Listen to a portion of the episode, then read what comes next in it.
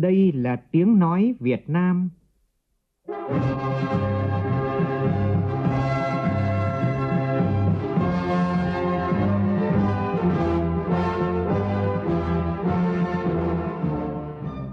là tiếng nói Việt Nam, phát thanh từ Hà Nội, thủ đô nước Cộng hòa xã hội chủ nghĩa Việt Nam.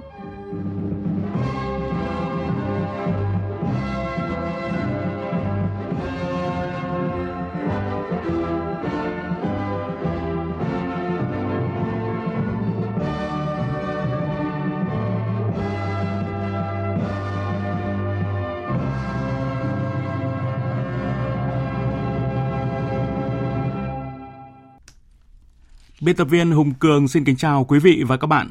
Mời quý vị và các bạn nghe chương trình Thời sự chiều của Đài Tiếng Nói Việt Nam. Chương trình có những nội dung chính sau đây.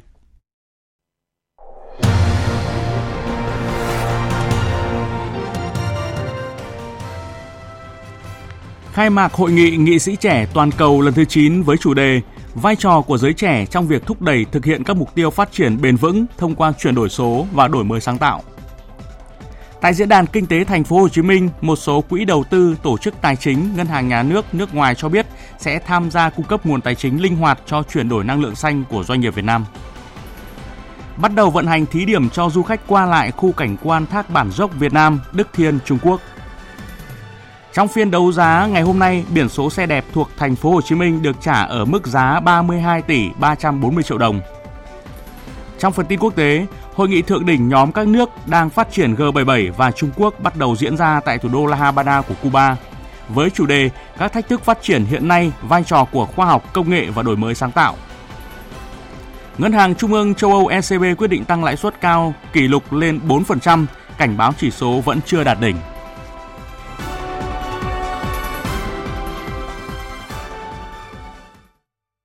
Bây giờ là nội dung chi tiết. Thưa quý vị và các bạn, sáng nay tại Trung tâm Hội nghị Quốc gia Mỹ Đình Hà Nội khai mạc Hội nghị Nghị sĩ trẻ toàn cầu lần thứ 9 với chủ đề Vai trò của giới trẻ trong việc thúc đẩy thực hiện các mục tiêu phát triển bền vững thông qua chuyển đổi số và đổi mới sáng tạo do Quốc hội Việt Nam đăng cai tổ chức. Chủ tịch Quốc hội Vương Đình Huệ, Chủ tịch Liên minh Nghị viện Thế giới IPU Duterte Pacheco cùng hơn 500 nghị sĩ trẻ và đại biểu đại diện cho hơn 70 nghị viện thành viên IPU và đại diện của các tổ chức quốc tế tham dự sự kiện. Tổng Bí thư Nguyễn Phú Trọng, Thủ tướng Chính phủ Phạm Minh Chính gửi lãng hoa chúc mừng hội nghị. Chủ tịch nước Võ Văn Thưởng gửi thông điệp đến hội nghị. Nhóm phóng viên Đài Tiếng Nói Việt Nam phản ánh. Phát biểu khai mạc hội nghị, Chủ tịch Hội Vương Đình Huệ cho biết, với chủ đề vai trò của giới trẻ trong việc thúc đẩy thực hiện các mục tiêu phát triển bền vững thông qua chuyển đổi số và đổi mới sáng tạo và các phiên thảo luận chuyên đề, Chủ tịch Hội đề nghị các đại biểu tham dự hội nghị trao đổi thảo luận về một số nội dung như cần làm gì và làm thế nào để tuân thủ và bảo đảm luật pháp quốc tế, hiến trương Liên Hợp Quốc là điều kiện then chốt để gìn giữ và vun đắp hòa bình, hợp tác và phát triển bền vững. Chủ tịch Hội lưu ý để người dân và doanh nghiệp thực sự là trung tâm của mọi quyết sách trong quá trình phát triển, vừa là mục tiêu, vừa là động lực và là nguồn lực căn bản trong mọi nguồn lực, cần tiếp tục làm gì và làm thế nào trong việc hoạch định, thực thi pháp luật và tổ chức hành động hướng tới hạnh phúc của người dân. Chủ tịch Hồ Chí Minh, lãnh tụ thiên tài của dân tộc Việt Nam, danh nhân văn hóa thế giới, đã lấy hình ảnh mùa xuân, mùa tươi đẹp nhất trong năm để nói về tuổi trẻ. Một năm khởi đầu từ mùa xuân một đời khởi đầu từ tuổi trẻ. Tuổi trẻ là mùa xuân của xã hội. Người cũng đã khẳng định thanh niên là người chủ tương lai của những nước nhà. Nước nhà thịnh hay suy, yếu hay mạnh, một phần lớn là do thanh niên. Tuổi trẻ, thanh niên chính là lực lượng gánh vác sứ mệnh, trách nhiệm lịch sử trong công cuộc hội nhập và phát triển ở mỗi quốc gia và sự thịnh vượng chung của thế giới. Tôi tin tưởng rằng mỗi nghị sĩ trẻ đến từ các nghị viện thành viên sẽ phát huy trí tuệ, sức trẻ, sáng tạo, trách nhiệm và lòng nhiệt huyết để đóng góp tích cực cho thành công của hội nghị. Trong thông điệp gửi đến hội nghị, Chủ tịch nước Võ Văn Thưởng bày tỏ vui mừng khi biết rằng Diễn đàn Nghị sĩ trẻ toàn cầu qua 8 kỳ hội nghị đã không ngừng phát triển, thực hiện tốt sứ mệnh của mình là thúc đẩy sự tham gia của giới trẻ tại các nghị viện, hỗ trợ các nghị sĩ trẻ phát huy tối đa vai trò của mình, bảo đảm tiếng nói của giới trẻ được lắng nghe trong tiến trình ra quyết định ở quy mô toàn cầu và qua đó góp phần quan trọng trong việc giải quyết các thách thức toàn cầu. Tôi đánh giá cao chủ đề vai trò của giới trẻ trong việc thúc đẩy thực hiện các mục tiêu phát triển bền vững thông qua chuyển đổi số và đổi mới sáng tạo của hội nghị lần này. Vì nó phản ánh mối quan tâm chung của chúng ta là làm thế nào để tận dụng được những thành tựu vượt bậc mà khoa học công nghệ và đổi mới sáng tạo mang lại, tăng cường hợp tác và liên kết quốc tế nhằm đẩy nhanh hơn nữa việc thực hiện các mục tiêu phát triển bền vững, đồng thời mở rộng sự tham gia của giới trẻ vào việc giải quyết các vấn đề toàn cầu, đóng góp vào hòa bình và thịnh vượng cho tất cả các nước trên thế giới.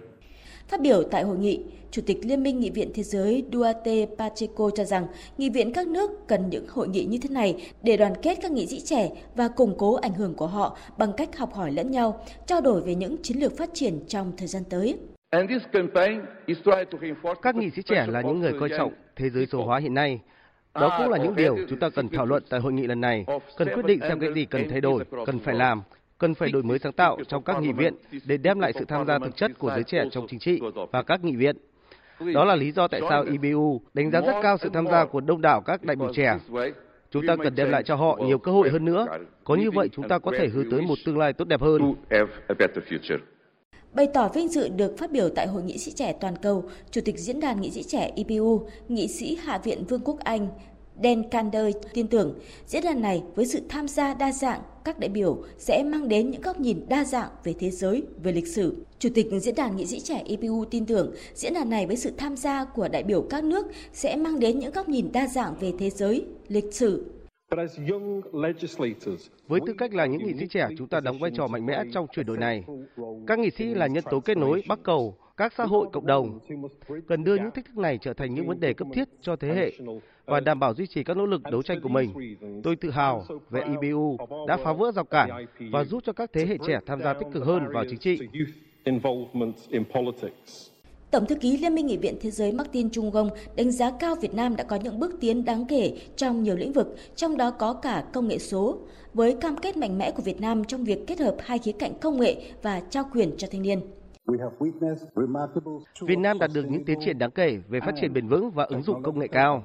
Việt Nam qua đó đã đóng góp vai trò làm một ngọn hải đăng trong việc trao quyền cho giới trẻ về công nghệ. Tôi rất vui mừng được thấy cam kết mạnh mẽ của Việt Nam để kết hợp hai vấn đề công nghệ và trao quyền cho giới trẻ. Và qua những nỗ lực như vậy đã giúp Việt Nam trở thành người tiên phong trong những lĩnh vực này. Tôi cũng xin cảm ơn chủ nhà đã có một cách tiếp cận rất bao trùm trong hội nghị lần này. Thưa quý vị, ngay sau phiên khai mạc, Hội nghị nghị sĩ trẻ toàn cầu bước vào phiên thảo luận chuyên đề 1 với chủ đề chuyển đổi số dưới sự chủ trì của ngài Faka Fanua, Chủ tịch Nghị viện Tonga, thành viên ban lãnh đạo diễn đàn nghị sĩ trẻ IPU. Nhóm phóng viên Đài Tiếng nói Việt Nam tiếp tục phản ánh.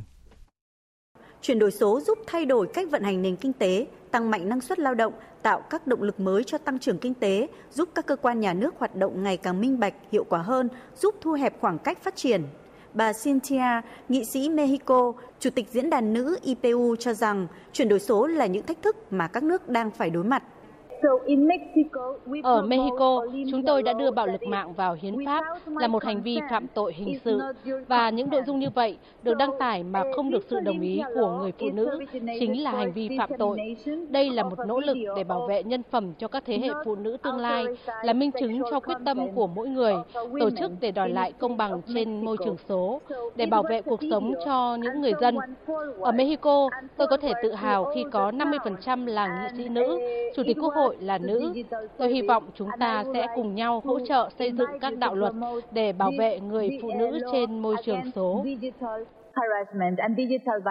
Trong tiếp cận công nghệ giữa các tầng lớp xã hội khác nhau, theo bà Yetunde Bake, giám đốc Yaga châu Phi, cần thu hẹp khoảng cách phát triển năng lực số trong xã hội và khuyến khích công dân tham gia vào quá trình ban hành chính sách thông qua công nghệ số.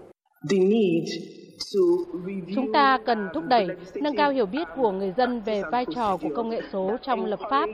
Với công nghệ số, các nghị sĩ có thể mở rộng hiểu biết của người dân, khuyến khích người dân tham gia vào tiến trình lập pháp, nâng cao tính minh bạch và giải trình của các nghị sĩ. Đại biểu Lưu Bá Mạc, Quốc hội Việt Nam cho rằng nền tảng số là hạ tầng mềm của không gian số, giải quyết các bài toán cụ thể của chuyển đổi số, tạo lập và lưu trữ dữ liệu người dùng. Càng có nhiều người sử dụng thì dữ liệu càng nhiều, chi phí càng rẻ, giá trị tạo ra càng lớn. Việc xây dựng các nền tảng số và cung cấp các công cụ hỗ trợ số sẽ đảm bảo hỗ trợ toàn diện cho các chương trình nghị sự của Quốc hội và cả nhận thức của các nghị sĩ về lợi ích và tác động của công nghệ mới đối với đời sống kinh tế chính trị và xã hội. Có thể nói, chuyển đổi mang tính chất thể chế hơn cách mạng công nghệ. Thêm vào đó, khoa học công nghệ và đổi mới là những bước tiến nhanh với vô số đột phá, giúp tác động rộng rãi trên quy mô toàn cầu. Các đại biểu cho rằng thế giới đang ở trong bối cảnh mới, thông qua chuyển đổi số có thể sử dụng công nghệ để tìm ra những giải pháp cần thiết và bền vững để giải quyết những thách thức mà thế giới đang phải đối mặt hiện nay. Để làm được điều đó, giới trẻ cần tăng cường kỹ năng số và tham gia nhiều hơn vào quá trình xây dựng chính sách. Nghị sĩ trẻ Trung Quốc cho rằng quá trình chuyển đổi số đặt ra các cuộc thảo luận trên không gian mạng. Chúng tôi đã xây dựng được không gian mạng cho người trẻ và vào năm ngoái, nền kinh tế số của Trung Quốc được xếp hạng cao trên thế giới, chiếm hơn 40% tổng sản phẩm quốc nội của nước này. Người trẻ đang đóng vai trò quan trọng là những người thúc đẩy tiến trình chuyển đổi số. Tuy nhiên, họ cũng đang gặp phải những thách thức nhất định như khoảng cách số và vì vậy chúng ta cần có những công cụ, biện pháp để hỗ trợ họ vượt qua khoảng cách này. Đó là nền tảng quan trọng cho sự phát triển bền vững. Chiều nay, phiên thảo luận chuyên đề 2 về đổi mới sáng tạo và khởi nghiệp, các đại biểu tập trung thảo luận nhằm hoàn thiện thể chế chính sách trong việc thúc đẩy đổi mới sáng tạo và khởi nghiệp, làm động lực cho sự phát triển bao trùm và bền vững. Chia sẻ kinh nghiệm của nghị viện các nước trong công tác lập pháp, giám sát và vai trò của các nghị sĩ trẻ nhằm thúc đẩy đổi mới sáng tạo và khởi nghiệp. Nhóm phóng viên Đài Tiếng Nói Việt Nam phản ánh. Mở đầu phiên thảo luận, ông Dennis Norton, nghị sĩ Ireland, chủ tịch nhóm làm việc của IBU về khoa học, đã giới thiệu về sáng kiến trường học xanh, đưa khởi nghiệp vào chương trình học của trẻ từ 10 tuổi nhằm thúc đẩy học sinh nước này trở thành công dân toàn cầu. Khái niệm khởi nghiệp được cài vào chương trình dành cho học sinh Ireland từ 10 đến 12 tuổi. Đây là thời điểm trẻ em có tính tò mò cao, giúp các em có sự háo hức nhiệt tình tìm kiếm cơ hội việc làm. Toàn bộ lớp học giống mô hình công ty. Trong bậc học phổ thông từ 12 đến 18 tuổi, học sinh tham gia vào nhóm cạnh tranh và giải pháp sản xuất và tiếp thị dành cho các bạn quan tâm đến khởi nghiệp. Bên cạnh đó khuyến khích tinh thần khởi nghiệp trong chương trình học. Chúng tôi mong muốn thúc đẩy sử dụng công nghệ trong quá trình này như những chương trình hy vọng số, giúp các em nuôi dưỡng ước mơ khởi nghiệp số.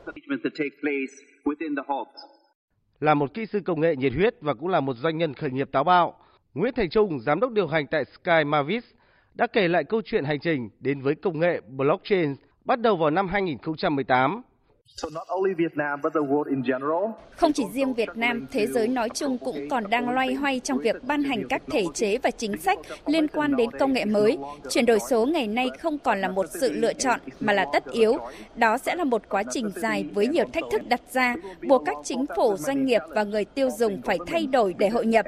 Đứng trước cơ hội lớn này, mỗi cá nhân tổ chức cần phải thoát ra khỏi vùng an toàn, tự tái tạo và cạnh tranh một trạng thái bình thường mới được dẫn dắt bởi công nghệ tiên tiến.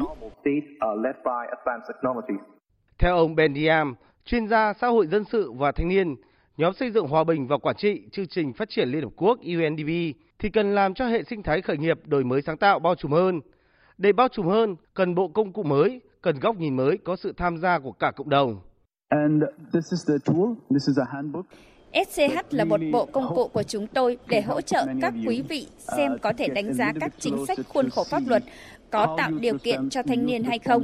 Chúng tôi rất vui mừng được phát hành tại Việt Nam bộ công cụ này. Sáu lĩnh vực như khuôn khổ pháp lý, phát triển nhân lực, không gian văn hóa. Tất cả điều này có trong sổ tay văn hóa của chúng tôi. Các đại biểu nhấn mạnh công nghệ đối với việc chuyển đổi ở ngành công nghiệp là rất mạnh mẽ. Do đó, các chính phủ có thể xây dựng các chiến lược phù hợp hơn để tạo điều kiện cho tăng trưởng kinh tế. Trí tuệ nhân tạo sẽ tạo ra lực đẩy mới, thúc đẩy phát triển kinh tế. Sự chuyển đổi này sẽ mang chúng ta lại gần nhau hơn, thúc đẩy hợp tác nhiều hơn. Theo chương trình làm việc, ngày mai hội nghị nghị sĩ trẻ toàn cầu tiếp tục diễn ra với phiên thảo luận chuyên đề 3, thúc đẩy tôn trọng đa dạng văn hóa vì sự phát triển bền vững. Vào cuối buổi chiều mai, hội nghị bế mạc và ra tuyên bố hội nghị về vai trò của giới trẻ trong việc thúc đẩy thực hiện các mục tiêu phát triển bền vững thông qua chuyển đổi số và đổi mới sáng tạo. Chương trình thời sự chiều nay sẽ được tiếp tục với những nội dung quan trọng khác.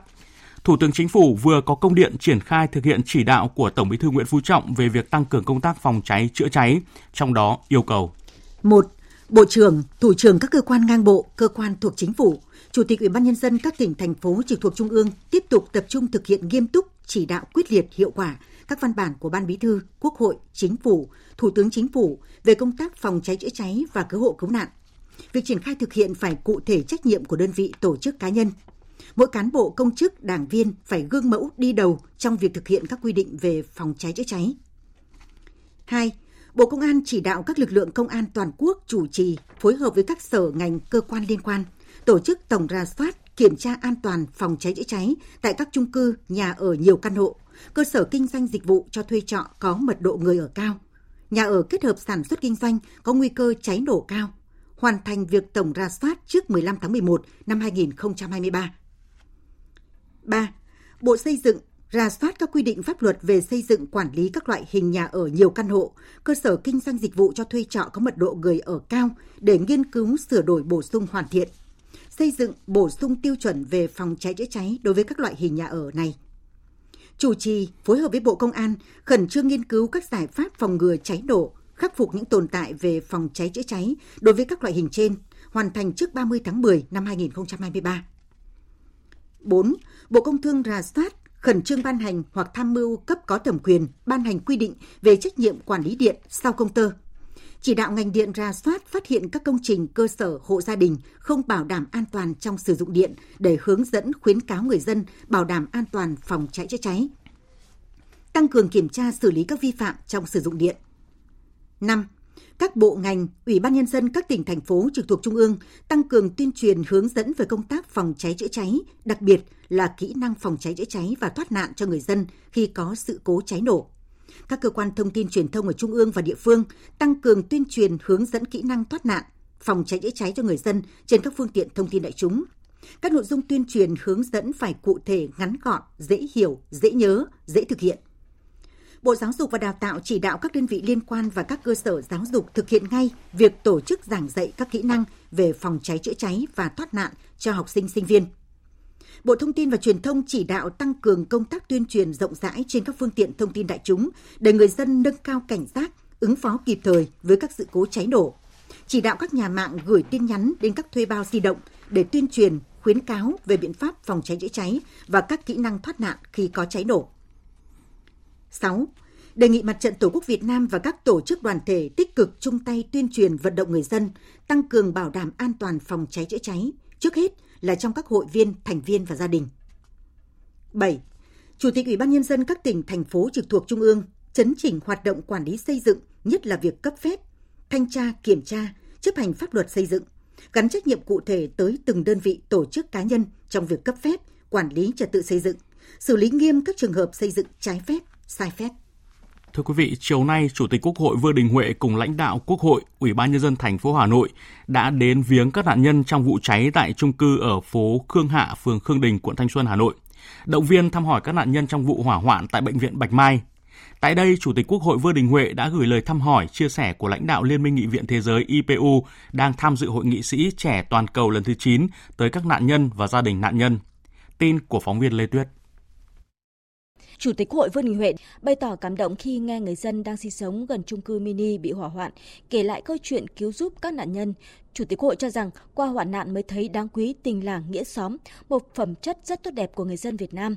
Biểu dương người dân Khương Đình cho dù trong lúc hoảng loạn, nhưng vượt lên trên hết đã tương thân tương ái, nỗ lực hết sức mình hỗ trợ các lực lượng chức năng cứu giúp nạn nhân để hạn chế thấp nhất những thiệt hại do vụ hỏa hoạn gây ra bên cạnh cái việc mà chúng ta biểu dương ghi nhận đánh giá cao, rất nhiều nỗ lực trong việc giải quyết cái phòng cháy chữa cháy rồi cái cứu hộ cứu nạn và giải quyết cái vụ việc này, thì như chỉ đạo của đồng chí, tổng bí thư, thì có lẽ là các cấp, các ngành, thành phố cũng phải nghiêm túc, kiểm điểm giả soát lại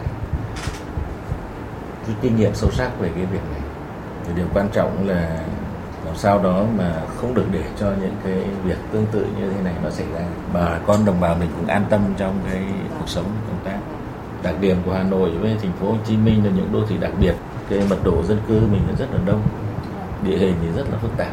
Thế nên là ngoài cái việc tôi có lẽ đề nghị không chỉ là chung cư mini đâu mà phải giả soát lại hết công tác chữa cháy phòng cháy chữa cháy của, của các cái gia đình.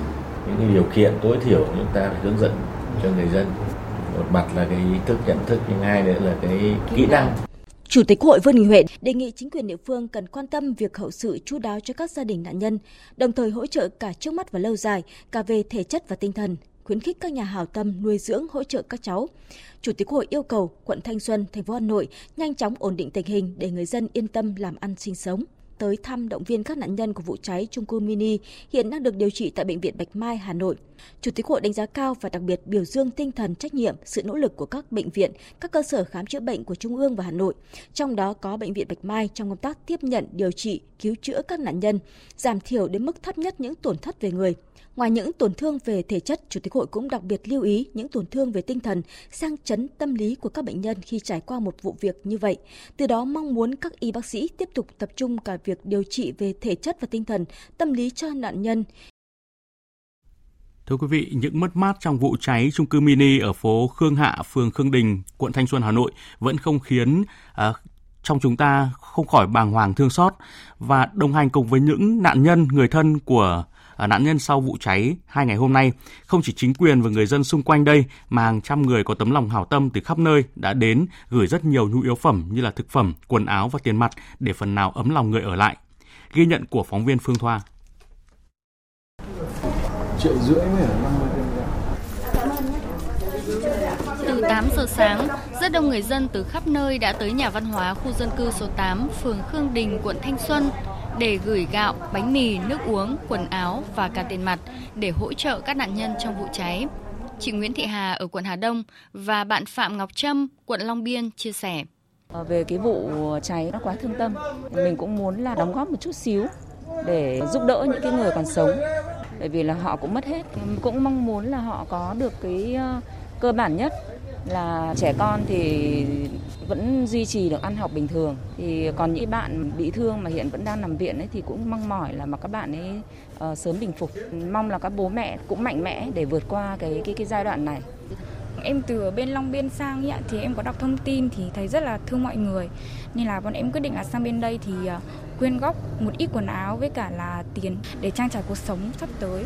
Đây là tiền cả của em và cả mọi người ở trong gia đình ạ. Và ngoài ra thì em rủ thêm các bạn nữa. Biết có điểm hỗ trợ người bị nạn trong vụ cháy, bà Trần Thị Liên trong bộ quần áo mặc lại từ hôm xảy ra vụ cháy, tất tả đi chiếc xe đạp cũ mượn của người thân tới nhà văn hóa khu dân cư số 8 để nhận hỗ trợ gạo và nhu yếu phẩm. Gia đình với 5 thành viên đã may mắn thoát nạn, nhưng vụ cháy kinh hoàng ngày hôm đó vẫn khiến bà ám ảnh. Hiện gia đình bà đang ở tạm nhà người thân tại phố Khương Trung. Từ hôm qua là biết bao nhiêu những đoàn cả dân xung quanh đấy không quen biết. Người ta cũng đến chia sẻ với lại cái sự mất mát của chung cư. Cô rất là cảm động. Cái lúc hoạn nạn như thế này thì mới thấy được cái tình người rất là quan trọng. Anh em bè bạn rồi thì nhất là những cái người đây không quen biết đến rồi chia sẻ rồi giúp đỡ thôi bây giờ là mình là người may mắn sống sót có những cái quyên góp nhau một chút ít gọi là cố ít lòng nhiều để Khuôn mặt phờ phạc vì mất ngủ từ đêm xảy ra vụ cháy, anh Nguyễn Công Huy hôm nay cũng tới nhận nhu yếu phẩm hỗ trợ cho gia đình bốn người của mình. Thực sự là mình rất đau lòng và thương tâm. Ở cái, cái tầng mình ấy, là tầng 3. Đây, đến thời điểm này mình biết được là có 7 người thiệt mạng. Còn chỉ có gia đình mình là thoát được thôi. Có những món quà thực ra là một miếng khi đói và một gói khi no. Và cháu lớn nhà mình bảo là bố ơi bây giờ con không có vở học. Thì mình ra là cũng rất là biết ơn là các chị cũng hỗ trợ cả vở học luôn cần chỗ ăn ở tạm thời thì liên hệ quân bao ăn ở miễn phí này từ khi nào Bên cạnh nhu yếu phẩm, người dân xung quanh khu vực cháy cũng sẵn sàng nhường lại những căn phòng trong nhà của mình để người không may gặp nạn có chỗ ăn, chỗ ở trước mắt. Xót xa cho các nạn nhân trong vụ cháy, nhưng cũng lo lắng họ sẽ ở đâu khi hoàn thành trị thương tại bệnh viện. Bà Trần Thị Lan ở gần địa điểm xảy ra vụ cháy cũng đã dọn dẹp hai phòng ở của gia đình cho người gặp nạn chưa có chỗ ở. Phần chúng tôi rất chua xót và rất đau đớn nhưng chúng tôi sẽ chia sẻ với những người bị hoạn nạn này gia đình nhà tôi 5 người chúng tôi dồn lại còn lại hai phòng để cho trợ thêm khi người ta về nhà tôi thì là kể cả ăn uống tôi sẽ hỗ trợ ở thì trong 6 tháng còn ăn uống thì trong một tháng thì để cho người ta phục hồi lại toàn bộ vì cái vụ cháy không ai mong muốn những hoạt động hỗ trợ nạn nhân sẽ tiếp tục được chính quyền địa phương và người dân tổ chức trong thời gian tới. Tất cả với mong muốn nỗi đau của người ở lại trong vụ cháy dần nguôi ngoai. Quý vị và các bạn đang nghe chương trình Thời sự chiều của Đài Tiếng nói Việt Nam. Tin chúng tôi vừa nhận, nhân hội nghị nghị sĩ trẻ toàn cầu lần thứ 9 chiều nay tại Trung tâm Hội nghị Quốc gia, Chủ tịch Quốc hội Vương Đình Huệ đã tiếp Chủ tịch Quốc hội Vương quốc Tonga Lord Faka Fanua. Tin của phóng viên Lê Tuyết. Chủ tịch Quốc hội Tonga Lord Faka Fanua bày tỏ niềm vinh dự, vui mừng có mặt tại Việt Nam tham dự hội nghị nghị sĩ trẻ toàn cầu lần thứ 9. Ngài Lord Faka Fanua cho rằng chuyến thăm diễn ra vào thời điểm phù hợp khi hai nước đang chuẩn bị thiết lập quan hệ ngoại giao. Đồng thời, thông báo quốc vương Tonga đã phê duyệt chủ trương thiết lập quan hệ ngoại giao hai nước. Chủ tịch Quốc hội Tonga nhất trí với Chủ tịch Quốc hội Vương Đình Huệ luôn ủng hộ Việt Nam trở thành ủy viên không thường trực Hội đồng Bảo an Liên Hợp Quốc. Hai quốc gia đều là thành viên IPU. Đây chính là điểm khởi đầu để tăng cường quan hệ hai nghị viện hai nước, là cơ sở để các quốc đảo Nam Thái Bình Dương tăng cường quan hệ hợp tác với Việt Nam, nhất là khi văn hóa Việt Nam có nhiều điểm tương đồng với các quốc đảo Nam Thái Bình Dương. Chủ tịch Quốc hội Tonga bày tỏ mong muốn thông qua hội nghị nghị sĩ trẻ toàn cầu lần này sẽ đưa những kinh nghiệm bài học tiếp thu được để mang về nước. Hy vọng cuộc gặp là khởi đầu tốt đẹp cho hai cơ quan lập pháp, đặc biệt khi hai nước sắp thiết lập sắp thiết lập quan hệ ngoại giao. Hôm nay, Ủy ban nhân dân thành phố Hồ Chí Minh khai mạc diễn đàn kinh tế thành phố Hồ Chí Minh lần thứ tư với chủ đề Tăng trưởng xanh, hành trình hướng tới giảm phát thải dòng bằng không. Tham dự diễn đàn có Phó Thủ tướng Lê Minh Khái, Bí thư Thành ủy Hồ Chí Minh Nguyễn Văn Nên, lãnh đạo nhiều tỉnh thành trong cả nước, khách mời quốc tế cùng đông đảo doanh nghiệp tham gia. Nhóm phóng viên thường trú tại thành phố Hồ Chí Minh phản ánh. Thành phố Hồ Chí Minh là địa phương có quy mô kinh tế lớn nhất cả nước, đóng góp khoảng 1 phần 5 GDP, hơn 1 phần 4 thu ngân sách quốc gia, dẫn đầu cả nước về thu hút FDI và xuất nhập khẩu. Số doanh nghiệp đang hoạt động chiếm gần 30% cả nước. Tuy vậy, thành phố Hồ Chí Minh cũng là địa phương có tổng lượng phát thải khí nhà kính lớn nhất, 57,6 triệu tấn, chiếm 23,3% cả nước.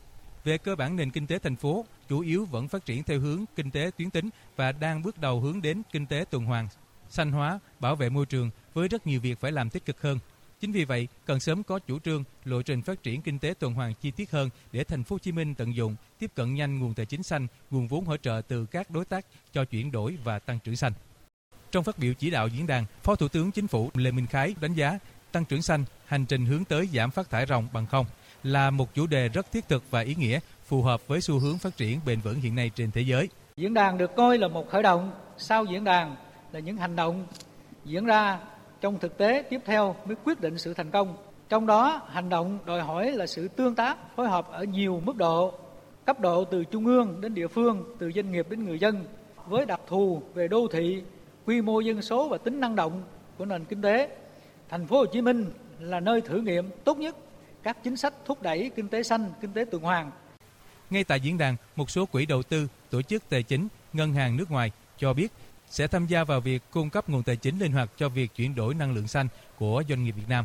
Ông Aguin Toru, trưởng đại diện Ngân hàng Hợp tác Quốc tế Nhật Bản tại Hà Nội cho biết. So like, like, um, Hiện Nhật Bản đang thúc đẩy các chính sách giảm thải carbon. Ngân hàng mong muốn hỗ trợ kỹ thuật tài chính linh hoạt cho các doanh nghiệp Nhật tại Việt Nam và các doanh nghiệp Việt Nam trong quá trình chuyển đổi này, như phát triển năng lượng mặt trời áp mái, năng lượng tái tạo khác. Tháng này, chúng tôi ra mắt một sự kiện thúc đẩy chuyển đổi năng lượng, giảm phát thải.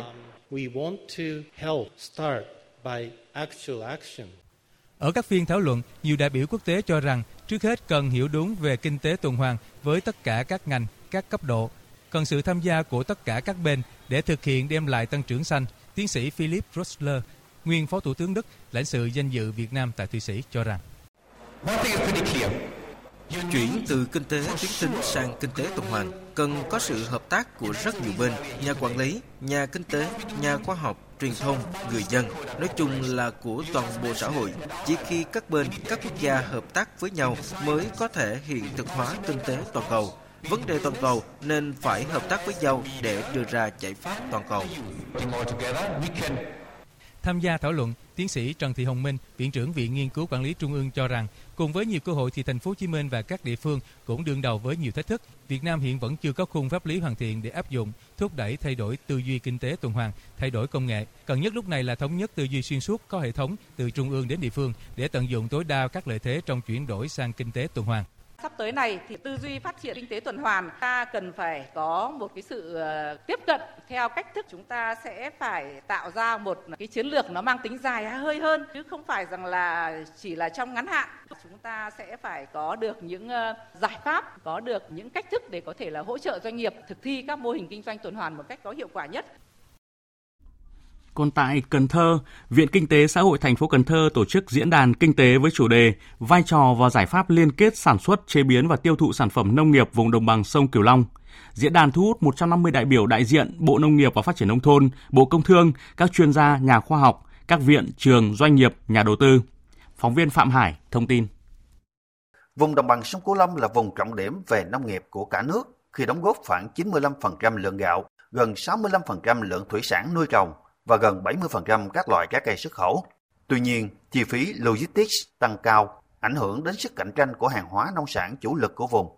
Một vấn đề đáng quan tâm là liên kết chuỗi ngành hàng vẫn chưa được như kỳ vọng. Bên cạnh đó, rào cản lớn nhất mà đồng bằng sông Cửu Long gặp phải chính là giao thông kết nối nội vùng với vùng thành phố Hồ Chí Minh và quốc tế là một trong những điểm yếu của vùng hiện nay. Theo ông Nguyễn Khánh Tùng, Viện trưởng Viện Kinh tế Xã hội thành phố Cần Thơ, việc hình thành trung tâm liên kết vùng đồng bằng sông Cửu Long sẽ gắn kết các nhà lại với nhau, khuyến khích thiết lập mối liên kết giữa vùng sản xuất nguyên liệu với công nghiệp chế biến sản phẩm, đáp ứng nhu cầu thị trường, góp phần gia tăng lượng hàng hóa xuất nhập khẩu và giá trị gia tăng của sản phẩm. Dự án trung tâm liên kết này à, có có 10 cái chức năng chính, à, đó là à, đầu tư và phát triển hạ tầng phục vụ sản xuất và dịch vụ, nghiên cứu ứng dụng công nghệ, cung cấp các cái dịch vụ công về hải quan, về chiếu container, cung cấp hỗ trợ văn phòng cho thuê, kinh doanh thương mại xuất nhập khẩu, tổ chức hội trợ triển lãm, các cái dịch vụ về logistics, khu phi thuế quan, sản xuất chế biến nông sản, dịch vụ tư vấn, cuối cùng là đào tạo phát triển nguồn nhân lực. Đây là 10 cái chức năng chính nhận diện bốn vấn đề chính mà đồng bằng sông Cửu Long đang gặp phải, gồm điểm yếu về hạ tầng giao thông và logistics, lực lượng lao động có tay nghề, công nghệ chế biến ở đồng bằng sông Cửu Long đang thiếu những doanh nghiệp có quy mô, đầu tư lớn để tạo ra sản phẩm gia tăng để tiêu thụ xuất khẩu và vùng đồng bằng sông Cửu Long đang thiếu cơ chế để thúc đẩy ưu đãi, ưu tiên cho lĩnh vực cho công nghiệp chế biến. Ông Nguyễn Phương Lam, Giám đốc Liên đoàn Thương mại và Công nghiệp Việt Nam chi nhánh Cần Thơ VCCI Cần Thơ cho biết, để giải quyết những điểm nghẽn, cần phải triển khai nhanh các nghị quyết, đề án để thu hút các nhà đầu tư. Nhưng để khắc phục những vấn đề này thì tôi nghĩ đầu tiên chúng ta cần phải triển khai nhanh những cái đề án, những cái chương trình này. Thì ờ, cái điểm cốt lõi lớn nhất hiện nay trong cái lĩnh vực chế biến thì chúng ta chưa có thu hút được các doanh nghiệp chế biến. Chúng ta đang cần quy tụ các doanh nghiệp chế biến về những nơi tập trung, đó là cái trung tâm chế biến sản xuất nông sản. Ngày hôm nay, các đoàn du khách du lịch đầu tiên được trải nghiệm khu cảnh quan Thác Bản Dốc Việt Nam, Đức Thiên, Trung Quốc sau khi chính quyền hai bên đã vận hành thí điểm để du khách hai nước qua lại khu cảnh quan này từ sáng nay. Phản ánh của phóng viên Công Luận.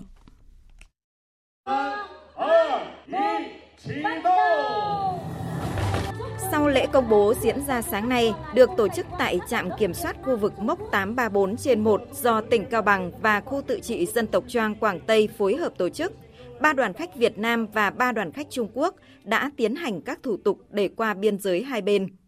Do có sự chuẩn bị chu đáo từ trước, các thủ tục xuất nhập cảnh đã được lực lượng hải quan, biên phòng hai nước thực hiện nhanh chóng, chu đáo và đảm bảo an toàn trật tự.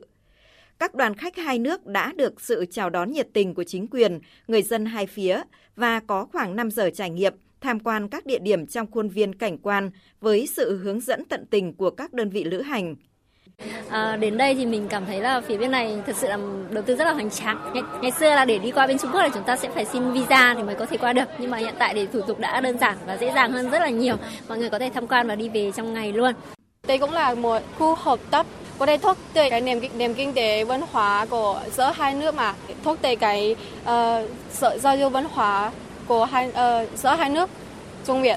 Tại lễ công bố sáng nay, lãnh đạo hai địa phương cũng khẳng định trong thời gian tới sẽ tiếp tục hoàn thiện cơ chế vận hành, đồng thời sẽ tiếp tục đầu tư để đưa khu cảnh quan trở nên hấp dẫn hơn với du khách. Ông Trịnh Nãi Sơn, Phó Giám đốc Công ty Quản lý Khu Cảnh quan Thác Đức Thiên Bản Dốc, Tổng Công ty Du lịch Trung Quốc cho hay.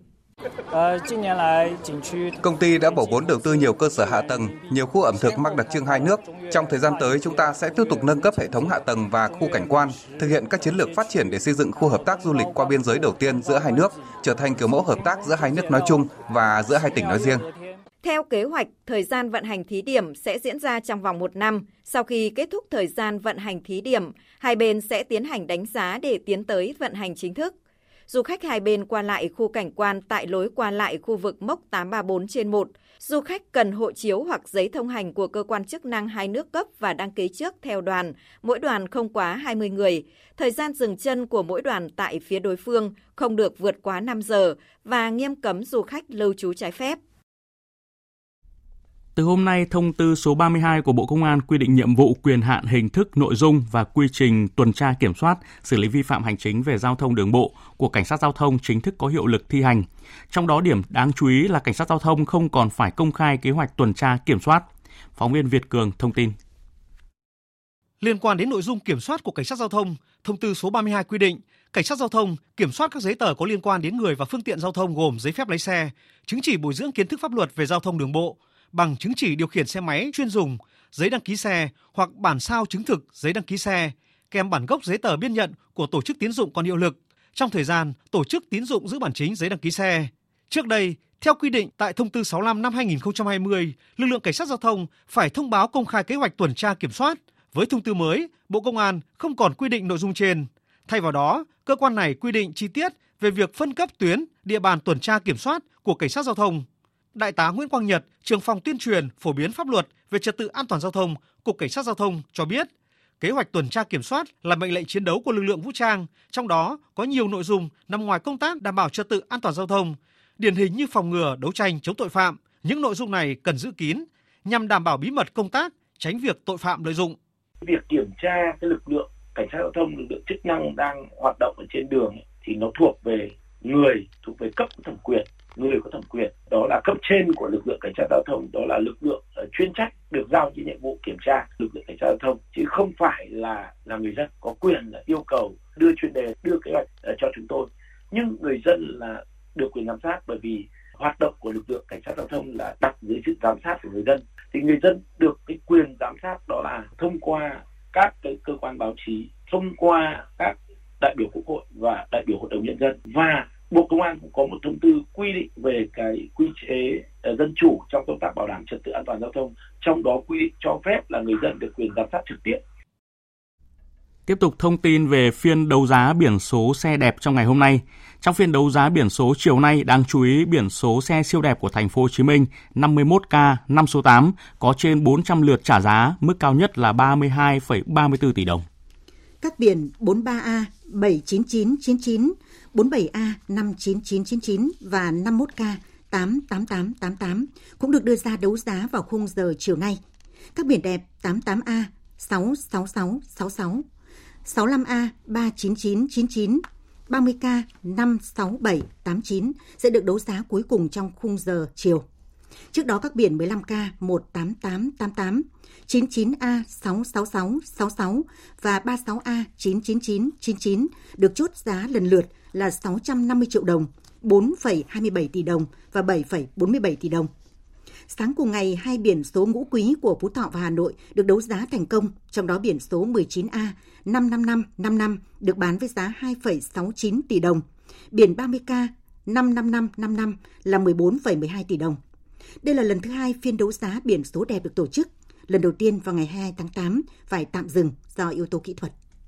Theo phóng viên Long Phi, số người bị ngộ độc do ăn bánh mì phượng ở thành phố Hội An, Quảng Nam hiện là gần 150 người, trong đó có nhiều du khách quốc tế. Sở Y tế tỉnh Quảng Nam đề nghị Ủy ban nhân dân thành phố Hội An ra soát xem xét cơ sở vật chất cũng như điều kiện an toàn vệ sinh thực phẩm tại các cơ sở kinh doanh ẩm thực trong khu phố cổ Hội An. Các bệnh nhân đang được điều trị tại nhiều cơ sở y tế trên địa bàn thành phố Hội An, thị xã Điện Bàn, huyện Duy Xuyên, tỉnh Quảng Nam và các cơ sở y tế tại thành phố Đà Nẵng. Hiện sức khỏe bệnh nhân đã ổn định, nhiều người được xuất viện. Một du khách đến từ thành phố Hà Nội đang được điều trị tại một trung tâm y tế thành phố Hội An cho biết thì gia đình tôi bốn người vào có ăn bánh mì phượng hồi 7 giờ tối và đến tầm à, 3 giờ sáng là bắt đầu đau bụng và đi ngoài. Hai người còn lại thì là sáng ngày hôm sau cũng khoảng 7 giờ là là cũng đi hết, tức là cả bốn người đều bị trong tình trạng là miệng nôn chôn tháo. Đoàn kiểm tra của ngành y tế tỉnh Quảng Nam đã đến cơ sở này kiểm tra, lấy mẫu chuyển vào Viện Pasteur Nha Trang, kiểm nghiệm và đang chờ kết quả trong vài ngày tới. Cục An toàn Thực phẩm Bộ Y tế đã yêu cầu Sở Y tế tỉnh Quảng Nam chỉ đạo tạm thời đình chỉ hoạt động của cơ sở bánh mì Phượng. Ông Nguyễn Văn Lân, Phó Chủ tịch Ủy ban nhân thành phố Hội An cho biết, sau sự việc ngộ độc thực phẩm hàng loạt vừa qua, thành phố sẽ tập trung rà soát công tác quản lý điều kiện cơ sở vật chất an toàn vệ sinh thực phẩm trong khu phố cổ. Thành phố đã có một cái đội kiểm tra liên ngành tuyên truyền, kiểm tra, kiên quyết xử lý những trường hợp chưa tuân thủ, thực hiện chưa thấu quy định để từ đó là có thể là ngăn ngừa tốt hơn nữa. Sở Y tế tỉnh Quảng Nam đã yêu cầu Trung tâm Y tế thành phố Hội An khẩn trương rà soát tất cả các trường hợp liên quan tới vụ ngộ độc thực phẩm, tổng hợp thông tin ca bệnh đang điều trị tại các cơ sở trong và ngoài tỉnh, kiến nghị xử lý đối với cơ sở gây ngộ độc thực phẩm khi có kết luận vụ ngộ độc thực phẩm. Tiếp theo sẽ là một số thông tin thời tiết.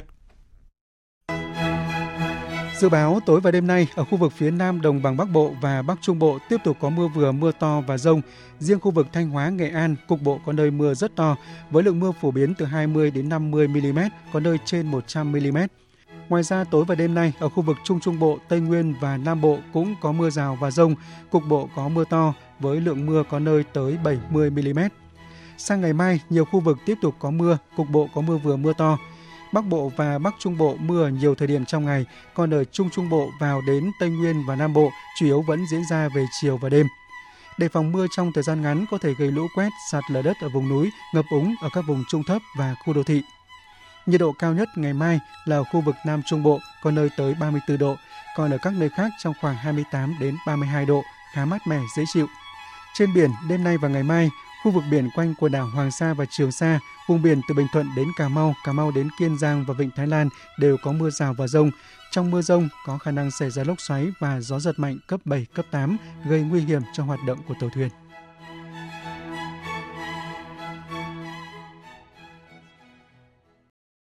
Mời quý vị nghe tiếp chương trình Thời sự chiều của Đài Tiếng Nói Việt Nam.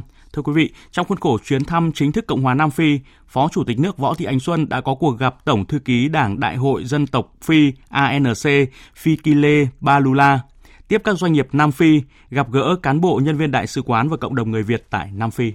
Hai bên đánh giá cao quan hệ hữu nghị truyền thống giữa Đảng Cộng sản Việt Nam và Đảng ANC được hình thành từ những năm 1960, trước cả khi hai nước chính thức thiết lập quan hệ ngoại giao và hiện nay đang ngày càng phát triển đi vào thực chất, có vai trò định hướng quan trọng hoa quan hệ nói chung giữa hai nước.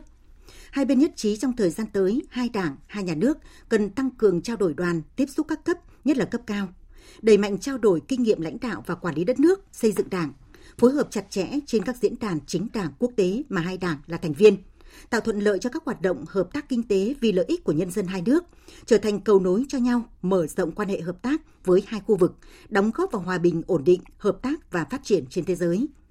Nhân dịp này, thông qua Tổng thư ký Đảng ANC, Phó Chủ tịch nước chuyển lời thăm hỏi và lời mời của Tổng bí thư Nguyễn Phú Trọng và Thường trực Ban bí thư Trương Thị Mai mời Chủ tịch Đảng ANC Tổng thống Nam Phi Cyril Ramaphosa và Tổng thư ký Đảng ANC thăm chính thức Việt Nam vào thời điểm thích hợp.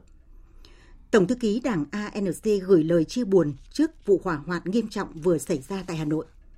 Cũng trong khuôn khổ chuyến thăm chính thức Cộng hòa Nam Phi, Phó Chủ tịch nước Võ Thị Ánh Xuân đã có buổi tiếp các doanh nghiệp Nam Phi. Các doanh nghiệp Nam Phi cho rằng Việt Nam và Nam Phi thực sự có nhiều tiềm năng để đẩy mạnh hợp tác thương mại đầu tư, tăng cường trao đổi hàng hóa dịch vụ, các đại diện bày tỏ mong muốn có thêm nhiều cơ hội để tìm hiểu về thị trường Việt Nam cũng như tăng cường thông tin giữa hai nước. Trước đó vào tối qua, Phó Chủ tịch nước cùng đoàn đại biểu Việt Nam đã có cuộc gặp gỡ với cán bộ nhân viên đại sứ quán và cộng đồng người Việt Nam tại Nam Phi. Tối nay theo giờ Việt Nam, hội nghị thượng đỉnh nhóm các nước đang phát triển G77 và Trung Quốc với chủ đề Các thách thức phát triển hiện nay, vai trò của khoa học, công nghệ và đổi mới sáng tạo sẽ chính thức khai mạc tại thủ đô La Habana của Cuba. Hội nghị với sự tham dự của hơn 100 phái đoàn với khoảng 30 nguyên thủ quốc gia và người đứng đầu chính phủ các nước. Tổng hợp của biên tập viên Hạnh Phúc. Các bên sẽ thảo luận tiến trình cải cách nền quản trị toàn cầu nhằm hướng tới mục tiêu xây dựng một trật tự quốc tế ổn định, công bằng, thúc đẩy sự hợp tác giữa các nước đang phát triển và các nước phát triển, nâng cao hiệu quả hợp tác, nhất là về khoa học công nghệ, đổi mới sáng tạo, sử dụng tri thức và sự phát triển khoa học, công nghệ và đổi mới sáng tạo nhằm ứng phó với các thách thức phát triển, Hội nghị thượng đỉnh lần này cũng sẽ kêu gọi thiết lập một trật tự kinh tế quốc tế mới, cải cách sâu sắc cấu trúc tài chính thế giới để đem lại nhiều lợi ích hơn cho các quốc gia đang phát triển. Tổng thư ký Liên Hợp Quốc Antonio Guterres nhận định. G77 và Trung Quốc đóng vai trò quan trọng trong việc xây dựng sự đồng thuận, nâng cao tiếng nói nhằm tạo ra những thay đổi sâu rộng trong cấu trúc tài chính quốc tế, đặc biệt là chính sách tài trợ ưu đãi nhằm đảm bảo rằng hệ thống tài chính quốc tế hoạt động có lợi cho các quốc gia đang phát triển, giúp các quốc gia đang phát triển vượt qua các khó khăn và đạt được những mục tiêu phát triển bền vững. Theo kế hoạch, hội nghị sẽ thông qua một tuyên bố cuối cùng nêu bật các mục đích và nguyên tắc của nhóm cũng như giải quyết nhu cầu của các nước đang phát triển. Bộ trưởng Ngoại giao nước chủ nhà khẳng định, tuyên bố chung của hội nghị sẽ trung thành với mục đích và nguyên tắc của nhóm, quan tâm đến nhu cầu của các nước đang phát triển. Gần một tuần sau trận lũ lịch sử ở thành phố Dena, miền đông Libya, các lực lượng cứu hộ vẫn tích cực làm việc ngày đêm với hy vọng tìm thấy người sống sót. Theo Liên đoàn Chữ thập đỏ và Trăng lưỡi liềm đỏ quốc tế tại Libya, cơn sóng thầm do vỡ đập có thể cao tới 7 mét. Số người chết hiện đã lên tới 5.000 người và dự kiến còn tiếp tục tăng cao. Biên tập viên Thu Hoài tổng hợp thông tin. Những khu vực trên cao của Dena, trung tâm thành phố đông dân cư, giờ đây đã bị san phẳng với những vũng bùn rộng lớn. Đường phố ngập trong bùn sâu, cây cối bật gốc ngổn ngang và hàng trăm ô tô bị hư hỏng, nhiều chiếc bị lật nghiêng hoặc lật nóc. Những người sống sót sau trận lũ lụt cuốn trôi trung tâm thành phố Dena tuyệt vọng đào bới đống đổ nát với hy vọng tìm được người thân trong số hàng nghìn người chết và mất tích. Chúng tôi thức dậy vào khoảng 3 giờ 30 sáng thì nghe thấy một tiếng nổ lớn. Nước chảy mạnh đến mức không thể tin được. Mọi người đều có thể nghe thấy tiếng nước chảy. Khi chúng tôi ra ngoài thì không còn thấy gì nữa. Toàn bộ thành phố đã bị san phẳng. Ủy ban chữ thập đỏ quốc tế và tổ chức trang lưỡi liềm đỏ ước tính ít nhất 5.000 người đã thiệt mạng và hàng nghìn người khác đang mất tích.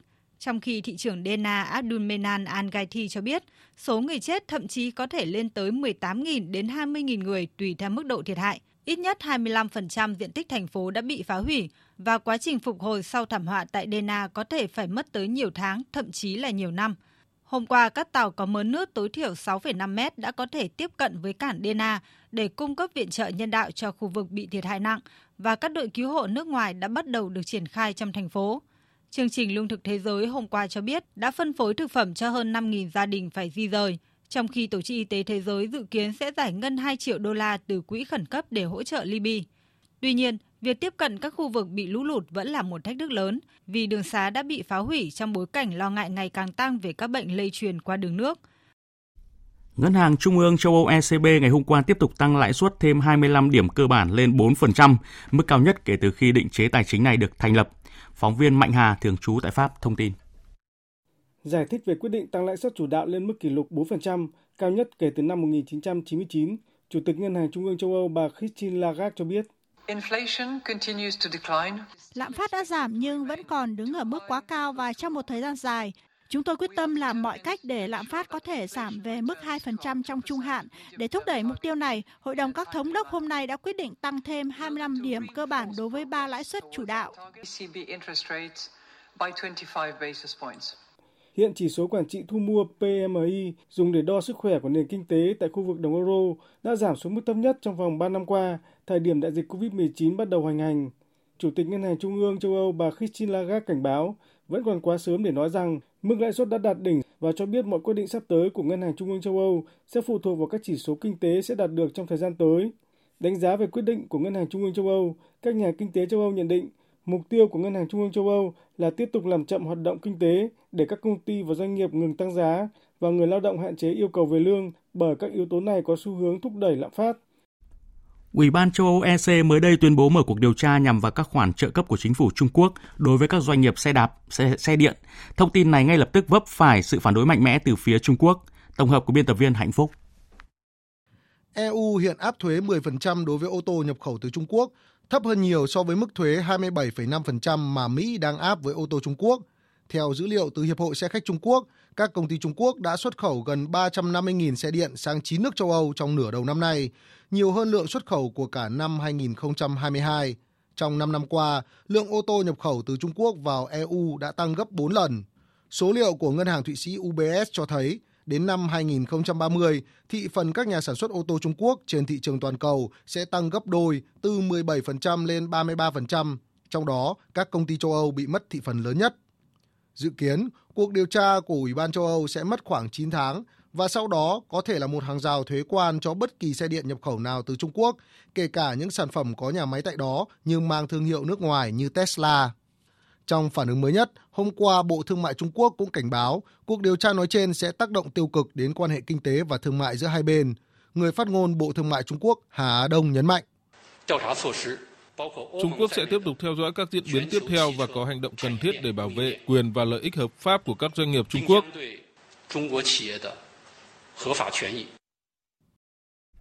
Quỹ Nobel ngày hôm nay thông báo chủ nhân của giải thưởng Nobel năm nay sẽ nhận được khoản tiền thưởng gần 1 triệu đô la Mỹ. Theo kế hoạch, giải Nobel về sinh lý học và y học sẽ là giải thưởng đầu tiên được công bố trong năm nay vào ngày mùng 2 tháng 10. Tiếp theo chương trình sẽ là trang tin thể thao.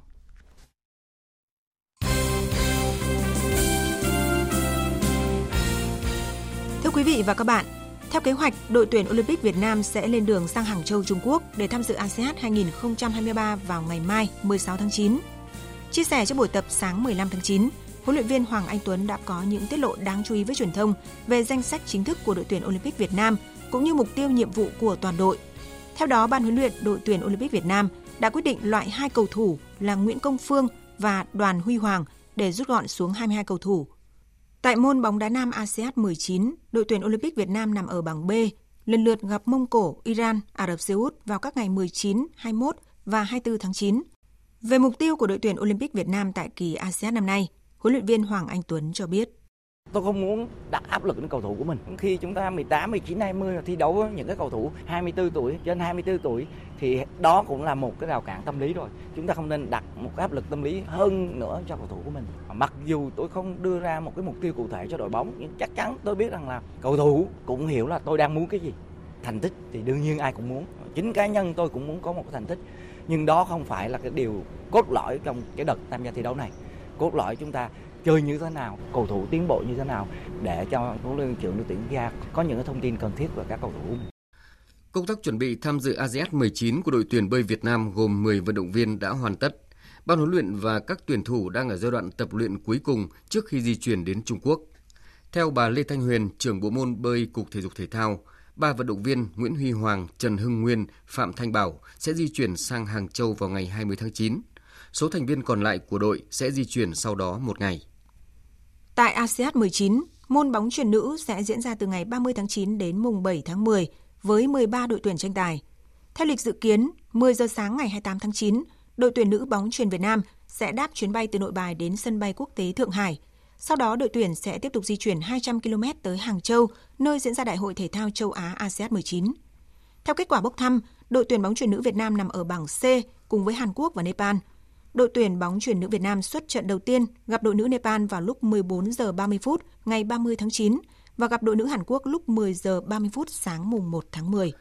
Mới đây, trang chủ câu lạc bộ Manchester City thông báo câu lạc bộ đã giữ chân thành công hậu vệ phải Kim Walker ở lại câu lạc bộ đến năm 2026.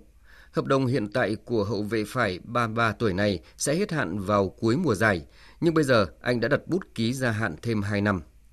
Hôm nay 15 tháng 9 tiếp tục chứng kiến ngày thi đấu thứ tư vòng bảng giải quân vợt đồng đội nam quốc tế Davis Cup 2023 diễn ra vào lúc 19 giờ 30 phút. Ở bảng A, Chile sẽ đối đầu với Italia. Chiến thắng là điều bắt buộc với đội tuyển Ý nếu họ muốn nuôi hy vọng vào vòng trong. Cuộc đối đầu giữa Anh và Thụy Sĩ tại bảng B cũng rất đáng chờ đợi với lợi thế đang nhìn về phía đội tuyển Anh. Tâm điểm của loạt trận Davis Cup tối nay sẽ là cuộc đối đầu giữa Tây Ban Nha và Serbia. Carlos Alcaraz tay vợt số 1 Tây Ban Nha không dự giải, trong khi ở bên kia tuyến chiến, Serbia sẽ đón chào sự trở lại của tay vợt số 1 thế giới Novak Djokovic. Trận đấu còn lại của ngày thi đấu thứ tư Davis Cup sẽ là cuộc thư hùng giữa Croatia và Phần Lan ở bảng D. Dự báo thời tiết Phía Tây Bắc Bộ có mưa rào rải rác và có nơi có rông, gió nhẹ, nhiệt độ từ 21 đến 31 độ. Phía Đông Bắc Bộ có mưa rào rải rác và có nơi có rông. Riêng khu vực phía Nam, Đồng Bằng, đêm có mưa vừa, mưa to, có nơi mưa rất to và rông. Gió Bắc đến Tây Bắc cấp 2, cấp 3. Nhiệt độ từ 22 đến 32 độ. Khu vực từ Thanh Hóa đến Thừa Thiên Huế, phía Bắc đêm có mưa vừa, mưa to, có nơi mưa rất to và rải rác có rông. Ngày có mưa rào và rông rải rác. Cục bộ có mưa vừa, mưa to. Phía Nam có mưa rào và rông vài nơi. Riêng chiều tối và tối có mưa rào rải rác và có nơi có rông. Cục bộ có mưa vừa mưa to, gió bắc đến tây bắc cấp 2, cấp 3. Trong mưa rông có khả năng xảy ra lốc xét và gió giật mạnh. Nhiệt độ từ 23 đến 32 độ. Khu vực từ Đà Nẵng đến Bình Thuận có mưa rào và rông vài nơi. Riêng phía Bắc, chiều tối và tối có mưa rào và rải rác có rông. Cục bộ có mưa to. Gió Tây Nam cấp 2, cấp 3. Nhiệt độ từ 25 đến 34 độ, có nơi trên 34 độ. Tây Nguyên có mưa rào và rông vài nơi. Riêng chiều và tối có mưa rào và rải rác có rông. Cục bộ có mưa to. Gió Tây Nam cấp 2, cấp 3. Nhiệt độ từ 20 đến 29 độ. Nam Bộ có mưa rào và rông vài nơi, riêng chiều và đêm có mưa rào và rải rác có rông, cục bộ có mưa to, gió Tây Nam cấp 2, cấp 3, nhiệt độ từ 23 đến 33 độ. Khu vực Hà Nội có mưa, mưa rào, gió Bắc đến Tây Bắc cấp 2, cấp 3, nhiệt độ từ 23 đến 31 độ. Dự báo thời tiết biển, Bắc Vịnh Bắc Bộ có mưa rào và rải rác có rông, tầm nhìn xa từ 4 đến 10 km, gió Bắc đến Đông Bắc cấp 3, cấp 4, Nam Vịnh Bắc Bộ và vùng biển từ Quảng Trị đến Quảng Ngãi có mưa rào và rải rác có rông, tầm nhìn xa từ 4 đến 10 km, gió nhẹ. Khu vực Bắc Biển Đông và khu vực quần đảo Hoàng Sa thuộc thành phố Đà Nẵng có mưa rào và rông rải rác, tầm nhìn xa trên 10 km, giảm xuống từ 4 đến 10 km trong mưa, gió Nam đến Đông Nam cấp 3, cấp 4. Khu vực Nam Biển Đông, Vùng biển từ Bình Định đến Ninh Thuận và khu vực quần đảo Trường Sa thuộc tỉnh Khánh Hòa có mưa rào và rông rải rác. Tầm nhìn xa trên 10 km, giảm xuống từ 4 đến 10 km trong mưa, gió Tây Nam cấp 4, cấp 5. Vùng biển từ Bình Thuận đến Cà Mau có mưa rào rải rác và có nơi có rông. Trong mưa rông có khả năng xảy ra lốc xoáy và gió giật mạnh cấp 7, cấp 8. Tầm nhìn xa trên 10 km, giảm xuống từ 4 đến 10 km trong mưa, gió Tây Nam cấp 5, có lúc cấp 6, giật cấp 7, biển động. Khu vực giữa Biển Đông và vùng biển từ Cà Mau đến Kiên Giang có mưa rào và rông rải rác, tầm nhìn xa trên 10 km, giảm xuống từ 4 đến 10 km trong mưa, gió Tây Nam đến Nam cấp 4. Vịnh Thái Lan có mưa rào và rông rải rác, tầm nhìn xa trên 10 km, giảm xuống từ 4 đến 10 km trong mưa, gió Tây đến Tây Nam cấp 3, cấp 4. Những thông tin dự báo thời tiết đã kết thúc chương trình Thời sự chiều nay của Đài Tiếng Nói Việt Nam. Chương trình do các biên tập viên Hùng Cường, Thu Hằng, Thu Hòa biên soạn và thực hiện với sự tham gia của phát thanh viên Minh Nguyệt, kỹ thuật viên Thu Phương, chịu trách nhiệm nội dung Lê Hằng.